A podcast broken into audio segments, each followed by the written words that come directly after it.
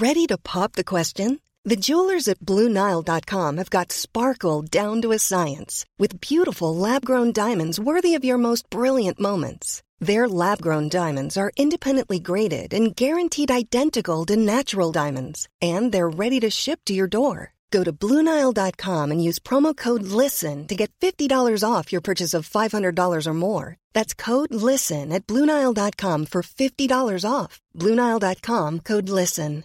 Hey, I'm Ryan Reynolds. At Mint Mobile, we like to do the opposite of what Big Wireless does. They charge you a lot, we charge you a little. So naturally, when they announced they'd be raising their prices due to inflation, we decided to deflate our prices due to not hating you. That's right. We're cutting the price of Mint Unlimited from $30 a month to just $15 a month. Give it a try at mintmobile.com slash switch. $45 upfront for three months plus taxes and fees. Promo rate for new customers for limited time. Unlimited more than 40 gigabytes per month. Slows. Full terms at mintmobile.com. I'm Sandra, and I'm just the professional your small business was looking for. But you didn't hire me because you didn't use LinkedIn jobs. LinkedIn has professionals you can't find anywhere else, including those who aren't actively looking for a new job but might be open to the perfect role, like me. In a given month, over 70% of LinkedIn users don't visit other leading job sites. So if you're not looking on LinkedIn, you'll miss out on great candidates like Sandra. Start hiring professionals like a professional. Post your free job on linkedin.com/people today. Veckans sponsor är Telia. Hos Telia samlar man mobil, bredband, IT-support, mobilväxel, allt som gör företagande enkelt. Och det är just det här att samla allt på ett ställe, att ha någon att vända sig till när det inte fungerar, det är Telia. Ett exempel på vad som inte är Telia, det är ju som när jag lyckas boka förmötet för en poddinspelning med Finansinspektionen till efter själva inspelningstillfället. Eller när jag här, här året var liksom, fick för mig att jag skulle börja springa, så jag är liksom ute och springer taggad, träffar en kompis som säger så du Jan, på måndag ska jag springa ett lopp. Och jag känner så här, ja men det låter inspirerande, så jag käkar pasta, jag byter om, tar mig ner till Malmö stadion för att göra en efteranmälan, står där i kön och sen så när jag liksom anmäler mig så tittar de på mig och säger så här, du Jan, vårhuset är bara till för kvinnor. Och eh, det var, det var typisk en situation som inte är Telia. Oavsett, ett stort tack till Telia som sponsrar, gör Rika Tillsammans möjligt, men framför allt tack till dig som lyssnar, följer och eh, hänger med oss varje vecka. Och med det, i och med att inte vi placerar så mycket i Sverige så blir det ju också en diversifiering till inkomstströmmar i andra länder, företag i andra länder, inte bara de svenska företagen. Du lyssnar på Rika Tillsammans-podden som handlar om allt som är roligt med privatekonomi. I den här podden får du varje vecka ta del av konkreta tips, råd, verktyg och inspiration för att ta ditt sparande och din privatekonomi till nästa nivå på ett enkelt sätt. Vi som gör den här podden heter Jan och Caroline Bolmesson. Idag är det dags för avsnitt eh, 149 och idag så spelar vi in på vårt kontor istället för i studion för att vi ska göra en intervju med eh, Ingrid Albinsson som Mm. är kapitalförvaltningschef på Sjunde AP-fonden. Och vi har ju precis, vi spelar ju alltid in introt efter att vi har gjort intervjun så att vi kan ge lite så här fusk här. Så vad tog du med dig från intervjun? Ja, ja, vi har precis haft den och jag tyckte det var fantastiskt att höra hur mycket jobb som görs i förvaltningen av, eh, Våra pensions... av våra pensionspengar. Alltså jag förstod det som att det de jobbar hårt alltså. Ja. Det gör Men de. jag, jag tänkte precis på det. Alltså, jag tror aldrig vi har ett avsnitt där det har nämnts ordet diversifiering eller risk så mycket som i Nej. detta avsnittet. Mm. Och där pratar vi just det här med diversifiering, att inte lägga alla äggen i samma korg. Och det känns som att de har typ levlat eh, den nivån Ja, kring de pratar inte diversifiering. bara om att ha olika tillgångsslag, utan det är då olika marknader och tidsdiversifiering. Och, Ja, och- alltså det finns många olika sorters diversifiering, Ja. att sprida risk. Liksom. Ja, precis. För Mm. jag, jag har ju mångt mycket trott så här, ja men det där är en lite pimpad eh, global fond, alltså en, liksom Mm. en indexfond. Men nu när jag pratat med henne och när jag också gjort research till avsnitt så bara insåg jag, nej, nej, nej, det här som är global indexfond, det är ju bara en liten, liten del, eller inte en liten del, det är en, Av det är en, AP7. av AP7 SOFA då, eller AP7 aktiefond. Sen har de ju då liksom private equity, de har en riskdel, de har onoterade bolag, de har det här, de här Pharma French. Var det inte bra att vi hade gjort det här avsnittet med Pharma French eh, Jo, jo, jo, absolut. För det- för det- Annars hade jag inte... Jag, men jag kommer ändå inte ihåg vad det var riktigt förrän ni började prata Ja, men det här att små bolag är bättre än stora bolag. Det är Ja. det som vi har i vår serie, så här, vad säger forskningen om sparande? Nej, så att jag, det, jag tror det var som Mattias eh, eller några av er läsare också skrev på Facebook. Tack förresten för alla frågor. Vi, vi tog upp en del eh, med Ingrid, men så här, varför har de inte, liksom, varför kan man inte få köpa deras fond på Nordnet eller Avanza?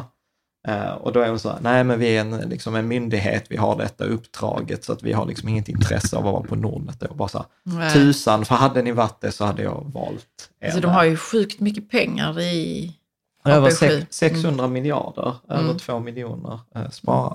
Så att jag tänker istället för att vi återberättar, så, eh, Nej, ska vi vi kan släppa på här eh, Ingrid. Och eh, sen är så här, avsnittet är inte sponsrat, det är ingen ersättning eller något, utan det är bara det att vi själva tycker att Sjunde AP-fonden är så himla bra. Vi har dem själva i vårt premiepensionssparande eh, och att jag tycker att de som tar hand om våra pengar på så här fantastiskt sätt borde få ära, ära den som äras bör. Mm. Så att vi släpper på Ingrid här. Varsågod. Tack så hemskt mycket eh, Ingrid Albinsson eh, för att du ville ställa upp eh, i, den här, i det här poddavsnittet. Du är ju vice vd och kapitalförvaltningschef på statliga Sjunde AP-fonden och du har lång erfarenhet inom finansbranschen.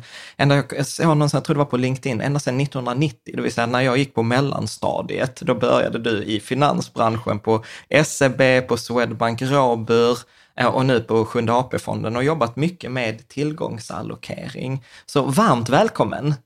Tackar, tackar så mycket. Vill du lägga till någonting? Har jag missat något i presentationen? Nej, det är ju helt sant att jag började i, i början på 90-talet och eh, det var ett tag sedan.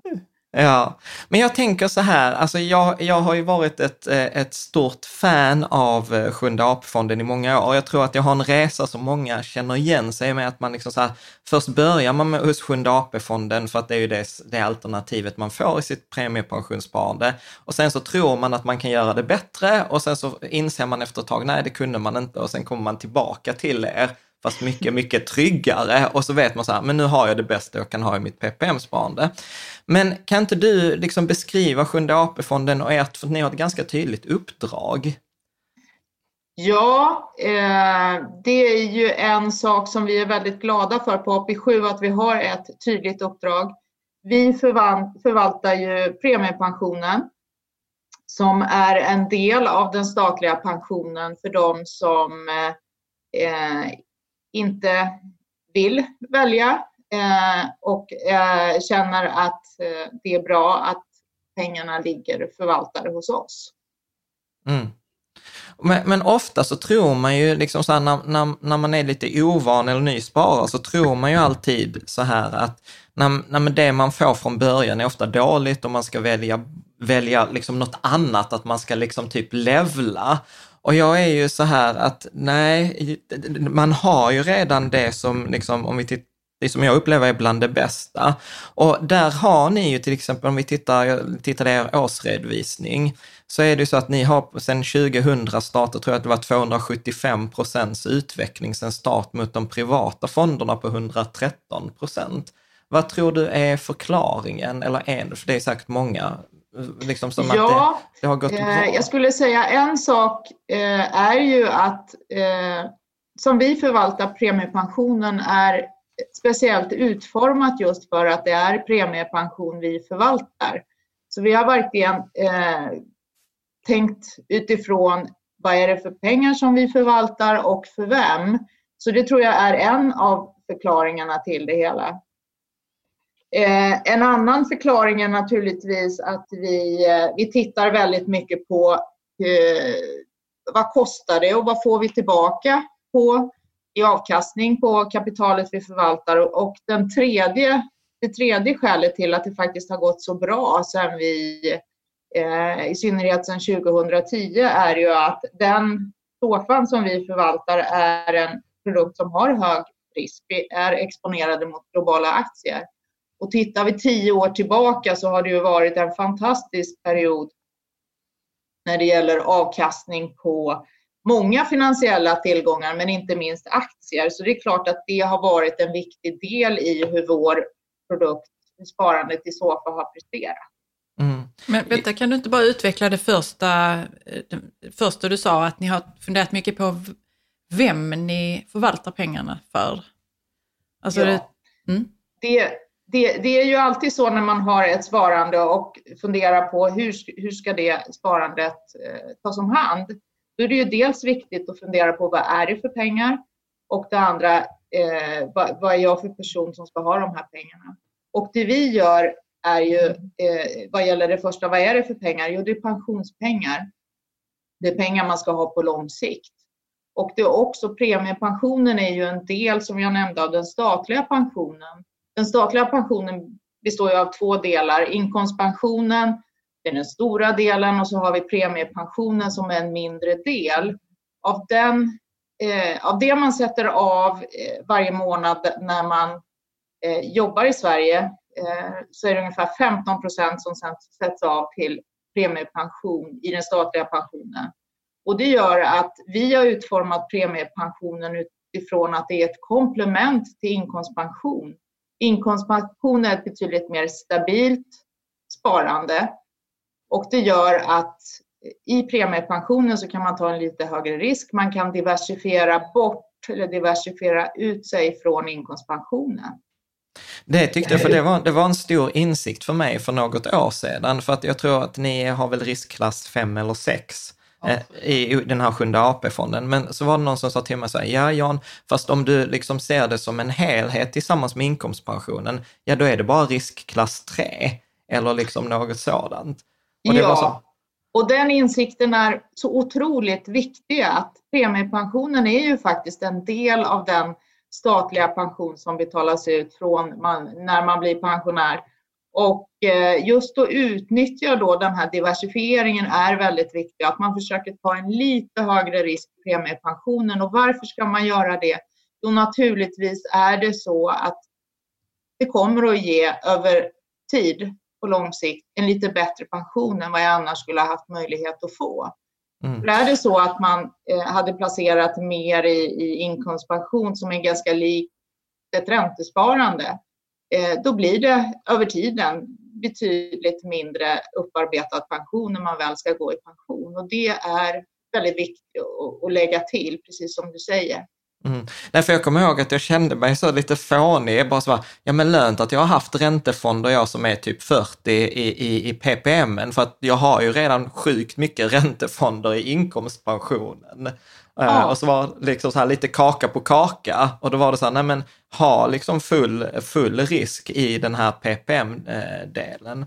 Men du, jag tänker också så här, alltså när man hör talas om er första gången så är det så lätt att man blandar ihop de här AP7 Sofa, AP7 aktiefond, AP7 räntefond och sen har ni dessutom ytterligare, om jag inte minns fel, tre alternativ. Så kan du inte bara liksom så här bena upp det för någon som liksom hör detta för första gången? Ja, och eh, för de allra flesta eh, så är det någonting som kallas för AP7 Sofa eh, man har hos oss. Och AP7 Sofa är ett sparande som är utformat utifrån varje individ egentligen, där vi lägger in en generationsprofil. Över tiden så är man ung så har man en typ av sammansättning i sitt sparande och ju äldre man blir så får man en annan sammansättning av sitt sparande. Och då kan man ja, varför gör vi så här då? Jo, det gör vi för att när man är ung så har man ju väldigt lång tid kvar till pension. Och eh, då kan man faktiskt ta en högre risk med sitt sparande och också eh, diversifiera ut sitt sparande i flera tillgångar. Och det gör att där har vi väldigt mycket aktier, globala aktier. Men ju äldre man blir så introducerar vi ett räntesparande för att man då eh, behöver ha lite större stabilitet i sitt sparande. Det är fortfarande en tillräckligt hög risk eh, för att ge en bra pension. För det är också så att även när man går i pension så har ju de allra flesta av oss ganska lång tid kvar som vi kommer att leva på vår pension. Och det gör att man inte alldeles för snabbt kan börja spara enbart i ett lågavkastande räntesparande. Mm. Eh, men det gör att de allra flesta har SOFA hos oss. Men när vi sätter ihop SOFAn så består den egentligen av två olika fonder, en aktiefond och en räntefond. Eh, sen så har vi också eh, ett kompletterande val som är möjligt att göra där man också kan bestämma sig för olika, tre olika risknivåer. En risknivå som, där man har lite högre risk som vi kallar för offensiv, en som är mitt emellan som är balanserad och ett alternativ med låg risk. Så det förklarar de olika produkterna som finns hos oss. Alla de fem produkterna som jag nämnde, eh, sex produkterna jag nämnde, eh, kan man ha sitt sparande i hos oss. Men de allra flesta finns naturligtvis i vår SOFA-produkt. Mm. Det, det jag tänker är ju så att jag, jag har för mig att ni minskar aktieandelen. Om man har såfan, så minskar ni aktieandel eller ökar räntedelen med 2-3 procent från 55 års ålder, tror jag att det är. Hur, hur har ni liksom resonerat att det var så här just 2-3 procent? Var det så här, det kändes bra eller nej? Liksom. Nej, det är ju så att när vi har skapat den här produktdesignen så tittar vi ju som vi alltid gör på, på, på, på AP7 utifrån eh, vad kan man lära sig i akademin, alltså akademiska eh, studier? Vad ser vi i empirin? Så det är där vi har lagt grunden för att man behöver, när man går från ett sparande som ett rent aktiesparande till ett annat sparande, kan det vara klokt att göra det över tid. Och det har också väldigt mycket med diversifiering att göra så man inte hamnar i en enskild punkt när man byter sitt sparande. Och eh, man kan faktiskt likställa det med dagens situation där en marknad rör sig väldigt snabbt. Eh, och skulle man där välja att gå in eller gå ur ett sparande vid en enskild tidpunkt så kan det få ganska stor påverkan på vilket resultat man får. Och därför är det alltid bra att också använda tid när man sparar, att man sparar över vid olika tidpunkter över en lång horisont. Mm. Så det är ett sätt att uttrycka vår diversifiering. Mm. Jag tänkte bara fråga, hur många människor är det egentligen som har den här sofan i eh, Sverige? Vi, det, är, det är väldigt många, vilket är väldigt roligt för oss naturligtvis. Och, och väldigt roligt för säga, dem också. Ja. ja. Eh, vi kan se någonstans över 50 procent av det premiepensionssparande som finns i Sverige, vilket är någonstans 3-4 miljoner någonstans. Mm. Vad kan man, vad, jag kan tänka mig att man sitter här nu och lyssnar på detta och tänker jag måste gå in och, och, och vad, vad ser man det här liksom? Går man in på min pension då eller vad, vad ser man om man har SOFA? Eh, man kan ju... Eh, premie, Pensionsmyndigheten är ju den myndighet som mot varje individ administrerar och ser till att rapportera eh, det konto man har. Och där är ju ett ställe man kan se det. Eh, sen så kan man ju från Pensionsmyndigheten koppla det till mina, min pension till exempel som är, är en eh, rapporteringsmotor ska jag säga för alla typer av pensioner man har. För att statliga pensionen är ju en del eh, som de flesta har. En annan är tjänstepensionen som väldigt många har. Eh, och min pension kan ju ge en sammanställning av alla de pensions delar varje person har. Och det är ett väldigt bra sätt om man vill ha en helhetsbild av sin pension och få en sammanställning som man inte... Dels så kan man se vilka olika typer av pension det finns. Statlig pension, inkomstpension och det man själv har sparat till pension. Eh, så man inte... Eh, ja, det är ett bra sätt att se vilka typer av pension man kan få i Sverige. Men själva bytet så gör man ju på Pensionsmyndighetens hemsida. Och jag vet ju också att ni har på hemsidan en, en video där man kan liksom titta hur byter man till Sjunde AP-fonden. Ja, det stämmer att eh, skulle det vara så att man vill byta till oss och ha sparandet hos oss, då kan man gå in på, på Pensionsmyndigheten och där göra det bytet. Jag, jag har en fråga kring det där med offensiv. För jag, jag, alltså jag älskar ju er investeringsfilosofi, för jag har exakt samma. Men en fråga som jag alltid eh, liksom får, eh, det är ju så här att, ja men varför har ni liksom inte 100% eh, aktier? Och då gillar jag liksom att när jag tittade på er sån här AP7 offensiv, så tror jag att ni ändå bara inom situationstecken har 75 procent aktier. Och det går ju så här mot liksom den generella konsensus där ute bland småsparare, inte bland akademiker eller proffs, men bland småsparare så tror man ju att offensiv, då ska det vara 100 aktier. Så hur resonerar ni kring att ha liksom även 25 räntor i det offensiva alternativet? Eh, jag skulle säga att den, eh, de procentuella andelarna som är där, eh, det här är ju för att också erbjuda tre olika risknivåer som skiljer sig från det rena SOFA-sparandet. Så det är ju det perspektivet de är sammansatta med andelen fonder, aktiefond eller räntefond. Och där ser vi att då får man tre olika eh, grader på risknivå, om man vill ha eh, en risknivå någonstans mitt emellan eller om man, man anser att en lite högre risknivå är bättre eller en lite lägre risknivå är den som man ska ha. Mm.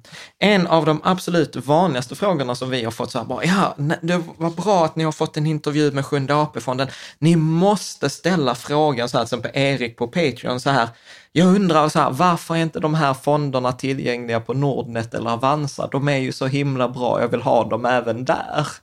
Ja, vad är det för fonder? Ja, men de här AP7 och sånt. Jo, jo, men jag tänkte, ja, okej. Okay. Mm. Ja, du får svara Ingrid. Mm. Ja, det är ju så att vi, vi, vi är ju verksamma inom premiepensionen och eh, de fonderna som finns på de andra torgen, privata torgen, är ju fonder som också är tillgängliga för andra typer av sparande. Inom tjänstepension till exempel eller också för fritt fondsparande. Så vårt uppdrag är att vara inom premiepensionen. Så det är därför tillgängligheten inte finns på alla andra plattformar. Mm. Eh, så att det är mer liksom ett så här eh, uppdragsbeskrivning. Eh, liksom det, ni har inga planer på att erbjuda liksom AP7 aktiefond via Nordnet eller Avanza? Nej, vårt uppdrag är att förvalta pengar inom premiepensionen och det är det vi, vi ägnar oss åt. Mm. Men jag blev väldigt nyfiken, vad är det som ligger i aktiedelen eh, i de här olika SOFA-alternativen?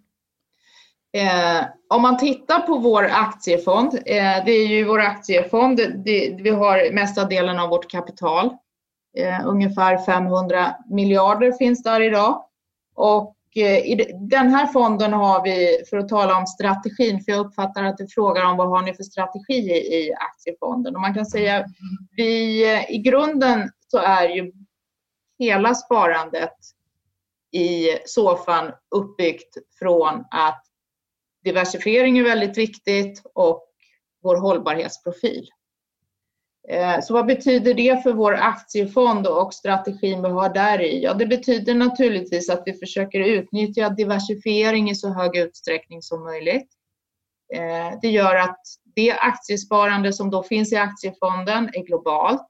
Det har en bred diversifiering eh, och marknadsvägda indexar brukar man prata om och det här är just en sån bred global diversifiering utifrån ett kapitalmarknadsvägt index. Men det är en del av vår portfölj. Vi har också en annan del i aktiefonden som är en mer diversifierande del och då diversifierande från den rena marknadsportföljen som vi kallar den för. Och där har vi till exempel en högre andel tillväxtmarknader i portföljen.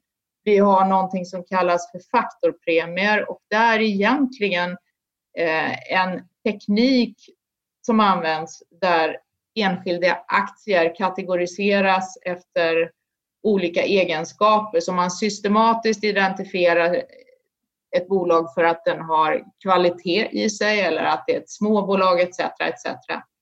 Och sen har vi ytterligare en del i portföljen som vi kallar för vår riskhanteringsportfölj vilket är egentligen ett systematiskt ramverk som vi använder för att anpassa risken i portföljen och det är en anpassning som sker utifrån gällande marknadsförhållanden. Och eh, det är ju så att när vi pratar om gällande marknadsförhållande så tittar vi på hur ser marknadsförhållandet ut idag jämfört med när vi eh, skapade produkten. Och ser vi att där vi står och går avviker väldigt mycket från den punkten, då anpassar vi risken efter det.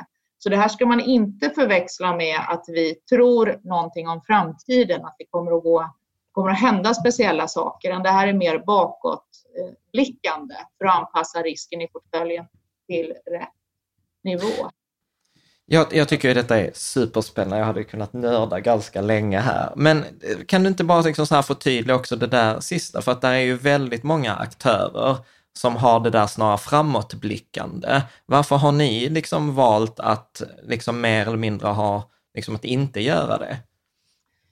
Det beror på att det är alltid väldigt svårt att eh, sia och säga vad som händer i framtiden och inte minst när det händer.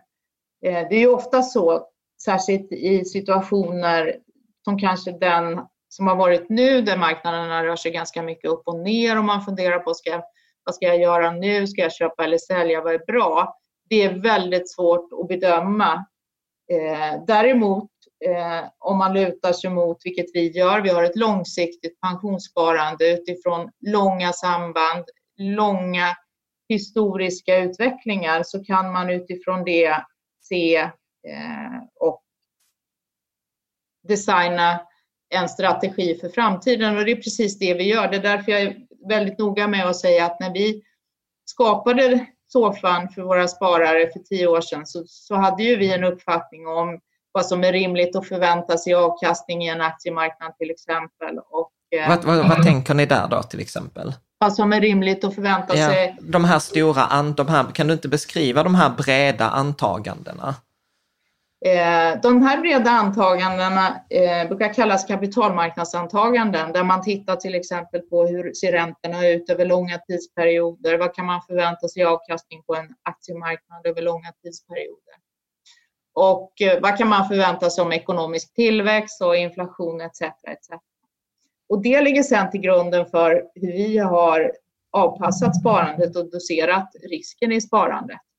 Och eh, om man tittar på väldigt långa eh, tidsserier på aktiemarknaden till exempel så ser man ju att aktiemarknaden över, överavkastar en ränteplacering eh, med kanske eh, 3-4 procent eh, över långa tidsperioder. Och det är precis det, om man går tillbaka till när vi pratade om inkomstpensionen och vad inkomstpensionen kan ge, som ger ett stöd, att man kan diversifiera och faktiskt via då lite mer riskfyllda placeringar få någonting tillbaka och därmed också få en lite högre pension än man annars skulle ha haft.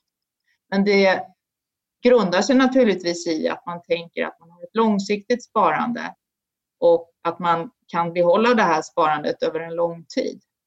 Mm. Ni skrev ju också så här, du har ju varit inne på detta flera gånger, att ni skrev i årsredovisningen, diversifiering är den enda gratislunchen inom eh, finans.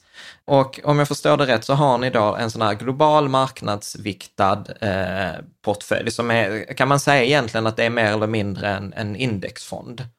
Den I, delen. I, i, I flera delar så är det en indexfond eh, där vi på så sätt skapar den här breda geografiska placeringen. Och det gör vi ju för att det är ett kostnadseffektivt sätt att få placeringen på. Mm. Eh, men det är inte att likställa med att hela sparandet är index, en indexfond. Nej, Nej självklart eh, Det är här de andra delarna blir väldigt viktiga och kommer in, att vi också har diversifierande delar i portföljen, att vi också har en riskhantering över tid. Mm. Jag tänker att vi ska dyka ner eh, lite i dem, lite, lite nördigt får det bli, Caroline. Jag tänker så här, de här bolagen, köper ni dem direkt eller går ni via, för det är ganska vanligt att till exempel vissa andra, man, man använder något annat fondbolag, eh, men ni köp, köper ni de här aktierna, alltså jag tror det är 3000 bolag som ni hade i er, på er hemsida, köper ni dem direkt eller använder ni andra fonder? Vi placerar inte i fonder på det viset. Däremot så är vi en organisation eh, som inte är så många som jobbar på AP7 men vi använder många leverantörer som hjälper oss att eh, göra saker som vi ska ske, vill ska ske i portföljen. Så vi jobbar ju med många av de största kapitalförvaltarna i världen och varför gör vi det? Jo, vi vill naturligtvis använda eh, den kompetens och de resurser eh, där de gör bäst nytta. Eh, så om vi hade handlat varje papper själv så hade man även i en handel behövt använda en börs. Eh, och det här är precis på samma sätt så att vi köper via våra förvaltare aktierna. Men det är mm. samma sak som att vi köper dem själva kan man säga. Absolut. Och sen tänker jag en, en sån här ganska intressant grej som vi har haft mycket diskussion på, på bloggen. Det är så här exponeringen mot Sverige. För jag för mig när jag tittade på era eh, liksom, dokument här i höstas, när jag själv satt och funderade den här frågan, så tror jag att ni följer verkligen en marknadsviktad exponering mot Sverige på 1 procent. Medan det finns vissa som argumenterar för att man ska ha ett sånt här home bias och ha en större exponering mot sin hemmamarknad än vad ett globalt marknadsviktat index anger. Hur, ja. hur resonerar ni i, i den frågan? Vi, vi väljer ju en marknadsexponering och det går tillbaka till att vi tror att det är bra med en bred diversifiering och att en marknadsportfölj är så effektivt sammansatt som möjligt. Och eh, inte minst ur ett diversifieringshänseende så är det ju så att inkomstpensionen är ju väldigt starkt beroende av Sverige. Och med det, i och med att inte vi placerar så mycket i Sverige så blir det också en diversifiering till inkomstströmmar i andra länder, företag i andra länder, inte bara de svenska företagen. Sen så kan man ju säga att i Sverige så har vi ju ett näringsliv som är väldigt, har väldigt, väldigt exportorienterat och stor geografisk spridning. Men eh, när det gäller eh, home bias eller inte så har, har vi för våra sparare valt diversifieringen som ska vara väldigt stor, därmed ett kapitalmarknadsverk globalt sparande. Och då, då, i de sammansättningarna så är Sverige som enskild del ganska lite. Mm. En, en, annan sån här sak som jag tror många som är lite mer intresserade har associerat er med, det är ju det här med hävstången. Men jag vet ju också att ni har ju försökt tona ner den här hävstången över tid. Så kan du inte både beskriva liksom så här, hur, hur har ni jobbat med hävstången? Vad är er tanke med det? För jag vet att ni i senaste årsredovisningen just ville tona, eller jag upplevde att ni ville tona ner hävstången. Ja, vi, eh, hävstång är någonting som vi har eh, och eh, för oss så är det ett verktyg vi använder för att anpassa risknivå i portföljen. Eh, och ett skäl till att, som du beskriver det, att den, eh, det uppfattas att den tonas ner är att vi har diversifierat portföljen till flera eh, strategier och tillgångar. Som jag nämnde så har vi en diversifieringsportfölj också. Det är egentligen ett annat verktyg att ta risk för oss. Och det gör att vi blir inte lika beroende av att bara Eh, ta risk utifrån hävstång. Eh, det finns fler verktyg helt enkelt vi kan använda. Vi kan till exempel öka andelen småbolag i portföljen eller vi kan öka andelen kvalitetsbolag i portföljen. Eh, det ger egentligen samma resultat att anpassa risken i portföljen men det ger oss också en större flexibilitet och anpassa sparandet i portföljen på ett bra sätt. Det här gör vi i grunden för att vi hela tiden vill ha en så bra sammansättning i portföljen som är så effektiv som möjligt. Och vad menar man effektiv? Ja, det är naturligtvis så att för den risk vi tar vill vi få högsta möjliga avkastning tillbaka. Mm. Och, och de här andra bitarna då, om vi liksom bortser från liksom den här aktie utspridda över hela världen, vad är det för delar? För jag vet som på hemsidan så står det liksom private equity eller liksom andra delar. Kan du inte beskriva ja, den? Vi har, vi, vi, har, vi försöker hela tiden vara ganska eh, tydliga och enkla. Så private equity är en del, det, det är ju olistade eh, innehav. Och här, det vi vill åstadkomma är ju att i det vi handlar över listade marknaden är ju är ju just alla företag som ligger ute som är listade, men vi har ju också väldigt många företag som inte är på de eh, olika börserna i världen och de ger ju naturligtvis också vinster och värden som vi vill att våra sparare ska kunna ta del av. Vi har småbolag i portföljen och den globala exponeringen eh, har tidigare inte omfattat småbolagen. Man kan begränsa det till att vara stora och medelstora bolag och det finns ju även väldigt mycket småbolag i världen som också kreerar värden som spararna kan ta del av. Ett annat sätt eh, där, där vi har en del i portföljen är just de här faktorpremierna där man inte sätter ihop bolagen på samma sätt. För att i ett globalt aktieindex så sätter ju bolagen helt enkelt samman av eh, dess värde på en stor marknad. Men det, det fin, kan finnas skäl att sätta ihop bolagen utifrån andra eh, identifikationer, alltså an, andra faktorer, till exempel kvalitet eller vad man har för eh, tillväxt eller vad det nu är för någonting. Eh. An, använder, för att vi, vi gjorde ju en sån här avsnitt där vi tittade på dem, för jag gissar att det är de här Pharma French-faktorerna. Använd, ja. Använder ni allihop? Alltså så här små versus stora, tillväxt versus value, uh, ja. Ja, stämmer. Vi använder de här fem faktorerna man brukar tala om i, i form av French mm. eh, när vi sätter samman vår faktorportfölj. Och det är ju bland annat värdefaktor, det är kvalitetsfaktor, eh, det är lågbetafaktor, det är momentumfaktor och småbolag. Och hur stora skulle du säga de här delarna gentemot varandra? Liksom, i, i fonder, man ska säga. Men det är ungefär en tredjedel det här, en tredjedel faktor, en tredjedel private. Alltså hur ser fördelningen I de, i de, i de när vi gör yeah. våra exponeringar i strategierna yeah. menar du? Ja, precis. Alltså om jag, kör, om, om jag har liksom AP7 Sofa, vad är det jag egentligen har då i, liksom ja. så här, i block? Och det är också en väldigt bra fråga, för faktorexponeringar till skillnad från breda Eh, kapitalmarknadsvägda indexar eh, kan skilja sig ganska mycket. De är inte lika standardiserade. Och det gör också att de, inte, de är sammansatta egentligen, som vi har sett på det här, är de sammansatta både utifrån hur själva faktorerna är definierade, eh, hur, hur man kan få exponeringen i marknaden, men också utifrån eh, vår vem vi är och hur vi kan bära risk i de här. Så att det, det, kan variera är det enkla svaret på det. Att det finns ingen fast standardisering på samma sätt som i kapitalmarknadsägda index. Mm. Jag undrar lite grann, för jag får uppfattningen av att ni jobbar alltså jättemycket. Jag undrar så, hur många är ni och vad, hur mycket tid lägger ni på detta? Alltså jag, jag känner ju att jag får jättemycket för mina pengar. Eller jag hör det, men jag undrar också så, hur, eh, hur jobbar ni?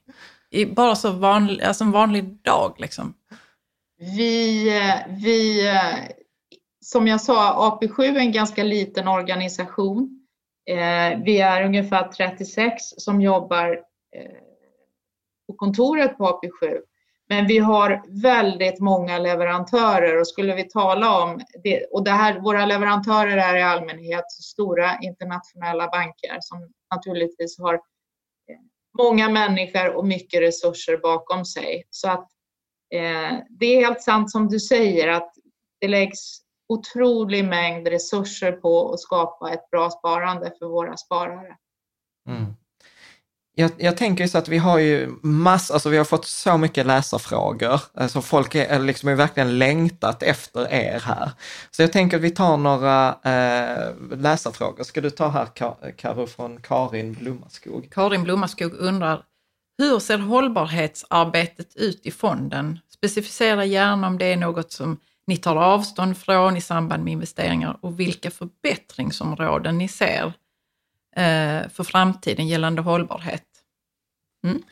Eh, det var en väldigt bra fråga, för hållbarhet är ju för AP7 en väldigt viktig fråga och har varit så ända sedan vi startade 2000.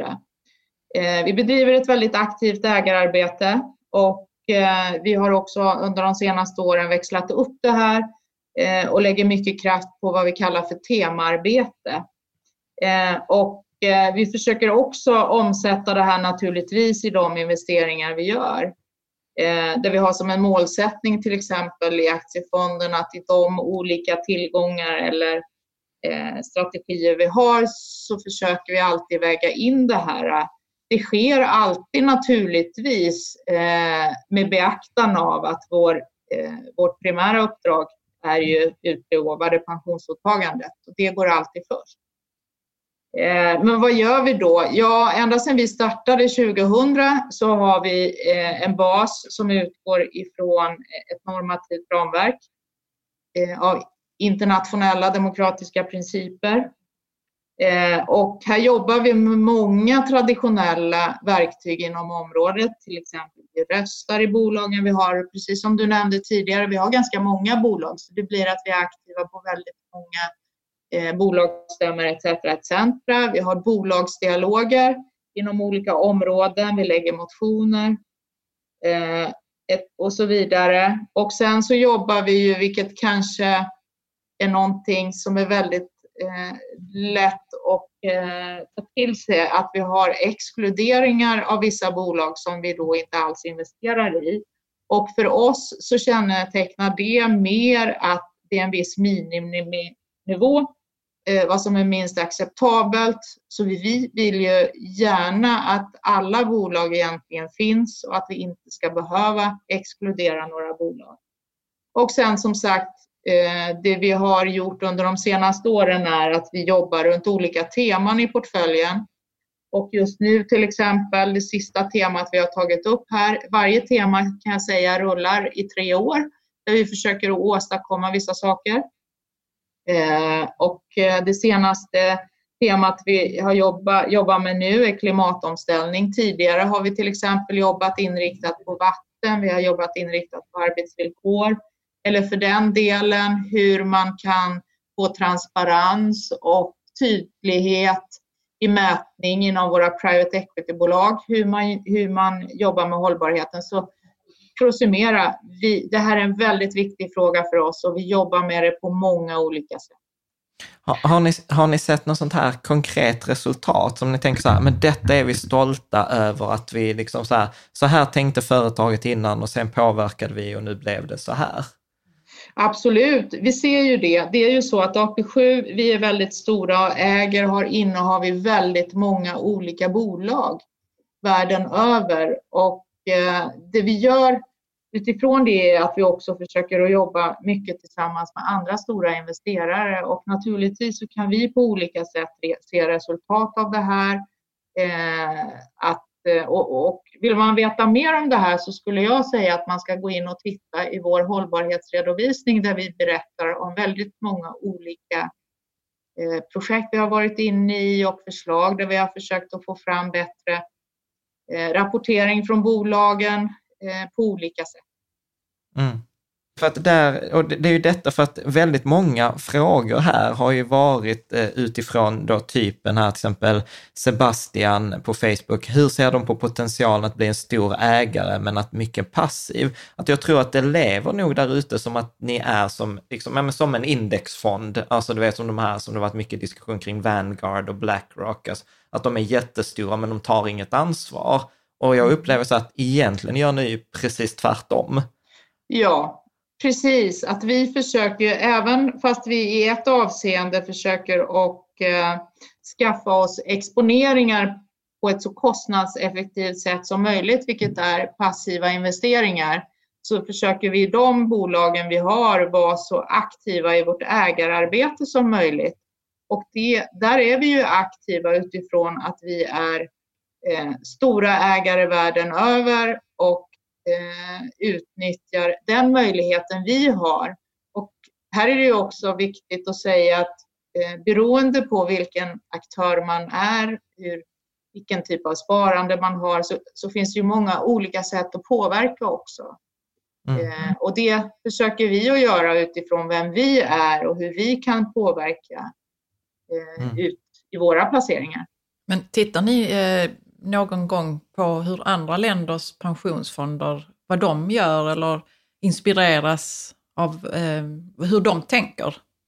Absolut. Eh, vi tittar ju, information är otroligt viktigt. Kunskap är A och O för oss och eh, vi söker ju hela tiden eh, den kunskap som finns att få tag i där ute. Och ett sätt att få den kunskapen är ju att ha samarbeten med andra pensionsfonder. Och eh, i och med att vi har ett stort globalt kapital så betyder det att vi har väldigt mycket kontakter ut i världen, väldigt många dialoger, samarbeten, utbyter erfarenheter, kunskap på olika sätt inom olika områden, inom hållbarhetsområdet, inom rena strategier, Eh, inom eh, alla möjliga eh, delar som är viktiga i kapitalförvaltning. Alltså jag, jag, måste ju säga, jag som har suttit och läst era årsredovisningar, alltså normalt sett så är en årsredovisning ganska trist att läsa, men jag vet som för 2019 årsredovisningen, de första 30 sidorna är ju superintressanta. Där har ju ni intervjuer med liksom Paolo Sodini, som vi också gjort avsnitt med, han är, blir ju intervjuad och ni resonerar så här hela förvaltarteamet. Så att det är faktiskt ett tips till dig som lyssnar eller tittar. Läs den så här senaste årsredovisningen. Fram till sidan 31 är den jättebra. Sen blir den ganska så här formell. Men eh, jag tänkte så här, eh, jag har några frågor från eh, här Mattias Öhman på Facebook. Investeras mina pengar som en engångsinsättning i fonden vid ett visst datum varje år? För jag misstänker, är det inte så i december eller något sånt, då kommer alla PPM-pengar och så får ni så en jättepåse med pengar. Ställer inte det till det lite? Stämmer att vi får eh, avsättningen för ett enskilt år för varje person betalas ut i eh, december varje år. Eh, så att vi investerar pengarna när de kommer till oss naturligtvis. Eh, sen så kommer det också vid några andra tidpunkter eh, lite ytterligare eh, pengar som tillhör varje person. Eh, men i huvudsak kan man säga att det är avsättning in i systemet en gång per år och då kan man ju tycka, ja, eh, det kan ju vara en utmaning, men jag skulle säga att det här är ju också en sak som är väldigt bra och beror på att det blir tidsdiversifiering i sparandet. Man sparar en gång per år Eh, de flesta har säkert hört att det är bra att månadsspara, att man gör det hela tiden för man köper och säljer vid olika eh, tillfällen. Och så är det ju också med det här att när man sätter av en gång per år så sprider man ut över sin livstid, både när man sätter in pengarna och även när man kommer att ta ut pengarna så småningom så kommer man göra de här uttagen, inte alla vid ett tillfälle och på så sätt undviker man just det här jag talade om tidigare, att eh, man ska inte bara göra det en gång, det är bättre att diversifiera och sprida, sprida ut när man gör saker. Mm. För precis, ni pratar ju om det också tror jag, i årsredovisningen som tidsdiversifiering. Att det ja. handlar inte bara om att ha en diversifiering i olika typer av tillgångar eller olika delar inom ett visst tillgångsslag, utan man ska även diversifiera över tid. Det tyckte ja. jag så. Ja. Det har inte jag tänkt på ens. Nej, nej, nej, jag har inte heller haft ordet för det. Tänkte säga, men it makes, makes sense. Sen, vi har jättemycket frågor här kring, så vi får göra ett återbesök här till det där med hävstången. Eh, så här, jag får också från Mattias och Robin och massor på Facebook här. Kan ni inte beskriva hur själva belåningen fungerar? Vad är det som, när väljer ni den? Hur mycket går ni upp till? Varför lånar ni US-dollar och inte i svenska kronor? Ja, du, jag tror du får gärna väva ut lite kring den där hävstången. Verkar vara väldigt kärt barn när vi pratar med läsarna och lyssnarna. Eh, det, som sagt, det går tillbaka till att det här är ju ett verktyg för att anpassa risken i, eh, i portföljen som vi använder. Och det vi vill eh, åstadkomma är ju att få en sammansättning av den risken vi tar i ett globalt brett sparande, globala aktier. Och eh, anledningen till att den är i dollar är dels att den inte är svenska kronor, vilket gör att den är diversifierad, men det beror också rent eh, tekniskt på hur marknaden för den här typen av produkter ser ut. Eh, så det är en sammansättning både av att få den bästa exponeringen men också eh, ganska eh, tekniska. Eh, att det är enklare på det sättet? Enklare kan man säga, ja precis. Att, men vad är det som bestämmer? Alltså har ni alltid samma, att ni säger så här att okej, okay, men om jag lägger in en hundralapp så investerar ni 120 kronor, eller kan det ibland vara 100 kronor, ibland 125 och ibland 135? Vad är det som bestämmer liksom nivån? Eller är det så att ni tänker så, oh, nu har det varit eh, coronakris och nu har börsen fallit med 30 procent, ja men då är det ett bra tillfälle att köpa. Hur går liksom resonemanget?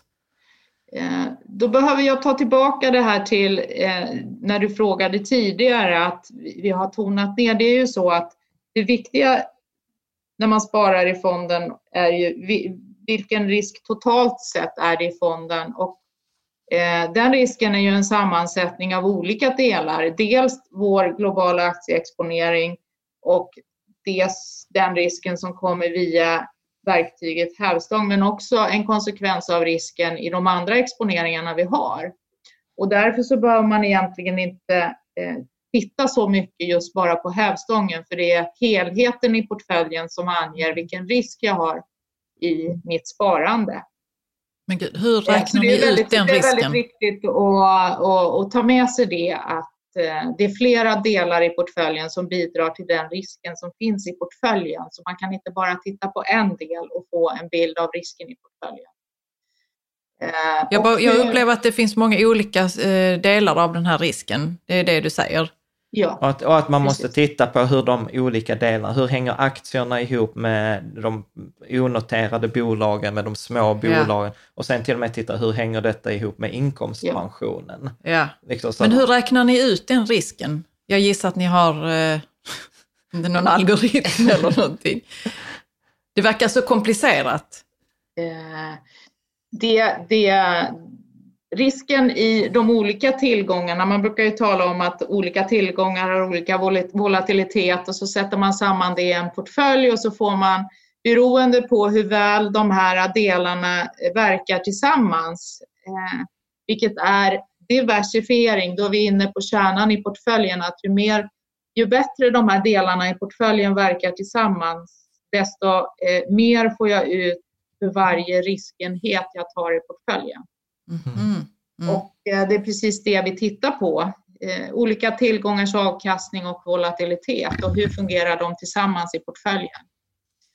Eh, sen så skulle jag också vilja lägga till med när vi då tittar vilken risk har vi i portföljen och här kommer vi tillbaka till eh, över långa perioder så behöver man en, en risk för att få en viss eh, pensionsuppbyggnad helt enkelt. Man måste ta risk i sin portfölj för att inte bara få avkastningen ett helt riskfritt sparande skulle ge. Och eh, det är vår utgångspunkt, att hur ska vi kunna skapa eh, en pension när man är 65 eh, som är eh, bra och trygg när man går i pension. Sen så lägger vi då på över tiden det vi kallar för riskhanteringsportföljen, alltså vårt riskramverk där vi kan eh, variera risken beroende på. Eh, det här är ju baserat på ganska långa perioder när vi tittar på det. Så det är ingenting som vi ändrar hela tiden. Men det är klart, i vissa perioder så anpassar vi risken och eh, tittar man på hur vi har agerat så redan för några år sedan, eh, 2015-2016, såg vi att eh, det var lämpligt att anpassa risknivån, vilket vi gjorde eh, i två steg. Eh, och eh, det har inneburit att eh, vi, eh, vi under en period har haft en lägre risk, ungefär en risknivå i linje med vad en global, ett globalt aktiesparande ger i vår portfölj eh, under de sista ett, ett och ett halvt åren. Mm. Alltså jag, jag, kan inte bara sluta tänka så här som, jag tror det var Mattias eller han, och så, här, så här, varför finns ni inte bara utanför premiepensionen också? att, eh, nej men jag upplever ju så här att ni, ni, ni, gör ju detta så himla, himla bra. Och man ser ju detta också i de här undersökningarna som till exempel Pensionsmyndigheten publicerar ju, att sparare som inte har gjort något val utan behållit pengarna hos er, har ju tjänat alltså väldigt mycket i procent, eh, både procent och absoluta kronor mer än vad de vad andra har gjort. Eh, om du skulle liksom, eh, det kanske blir svårt för dig att prata om, men vad, vad, upplever du liksom när du tittar, kanske inte så mycket från AP7s perspektiv, utan vad är så här vanliga misstag som du, liksom, om du skulle ge dina barn liksom så här tre bästa tips eller någon en god vän, så här, om du ska tänka på sparande, det är de här tre grejerna du behöver få rätt på. Vad skulle, vad skulle du säga då? Eh, den, den, första som är väldigt viktig är ju vad ska jag ha pengarna till? Är det långa pensionspengar eller är det faktiskt pengar som jag vill kunna använda inom en ett, två, treårsperiod? Är det långa pengar, ja då kan jag investera i aktier eh, och jag behöver egentligen inte bry mig så mycket om vad som händer på vägen till jag ska använda det. Eh, är det däremot korta pengar så kan jag ju inte eh, sätta dem i aktier på samma sätt, för då kanske jag behöver dem precis när aktiemarknaden har en av sina sämre perioder. Om jag inte har tur så att det är en av de bättre perioderna. Så det är en första väldigt viktig fråga. Det andra är att diversifiering, alltså inte bara placera i en typ av aktie eller en typ av, av, av eh, marknad. Också väldigt bra. Och den tredje är när jag väl har skaffat mig en bild av att jag vill ha en långsiktig placering, någon gång då och då gå in och titta på, för marknaderna rör sig ju ändå, eh, kanske en gång per år, gå in och titta på, har jag den sammansättning av eh, räntor eller aktier som jag vill ha eller behöver jag rebalansera portföljen? Det är också ganska bra för att över tid säga att jag har bestämt mig för att jag vill ha hälften aktier, hälften räntor och då gå in och titta en gång per år. Är det så eller behöver jag göra någonting så att jag har 50% aktier och 50 räntor? Vi brukar mm. kalla det där för att rebalansera portföljen. Mm.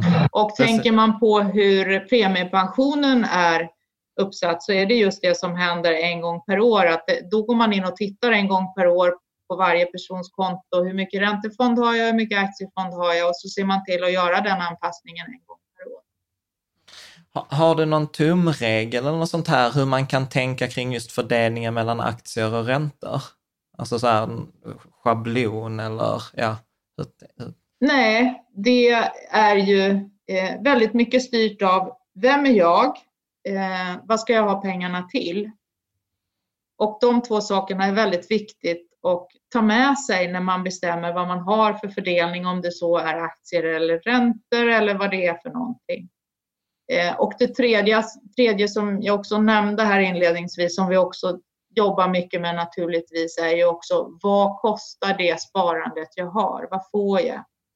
Eh, kostnaden eh, kostnaden är viktig. Ibland så, så eh, får man ju någonting tillbaka för det man betalar och det är ju jättebra. Eh, men det är just viktigt att titta på vad får jag och hur mycket kostar det? Mm. Jättebra. Vi brukar alltid avsluta också så här fråga, har du någon så här bok som du skulle rekommendera? Och det kan vara skönlitterärt, det behöver inte vara så en bok om riskparitet, utan det kan vara precis vad som helst. Ja, skulle... eh, jag skulle säga boken Tänk snabbt, tänk långsamt. En väldigt bra bok. Ja, av Daniel Kahneman. Berätta, ja. vad, vad, vad stack ut för dig i den boken? Eh det är just att eh, en förståelse för att vi som människor tänker ofta väldigt snabbt men att ibland kan det vara bra att också tänka lite längre. Inte mm. minst när det gäller pension. Ja, ja precis. Ja, men fantastiskt. Inge, är det någon fråga som du önskar att vi hade ställt? Eh, nej, jag kan inte säga någonting. Nej. Jag tycker ni har ställt många frågor. ja, precis. Ja, men Ingrid, ett fantastiskt stort tack för att du har tagit dig den här eh, tiden och svara på både våra och andra läsarsfrågor. Jag tror verkligen att jag pratar både för mig själv och väldigt många av våra läsare och följare. Liksom så ett stort tack för det jobbet som ni gör, att ni tar hand om våra pensionspengar och för mig känns det bara så här ännu bättre mm. att, att, jag, att vi har våra mm. eh, pengar hos er. Eh, särskilt när man också hör hur mycket tankemöda och hur mycket jobb som går bakom. Så ett, eh, ett fantastiskt stort tack. Tack så mycket själva.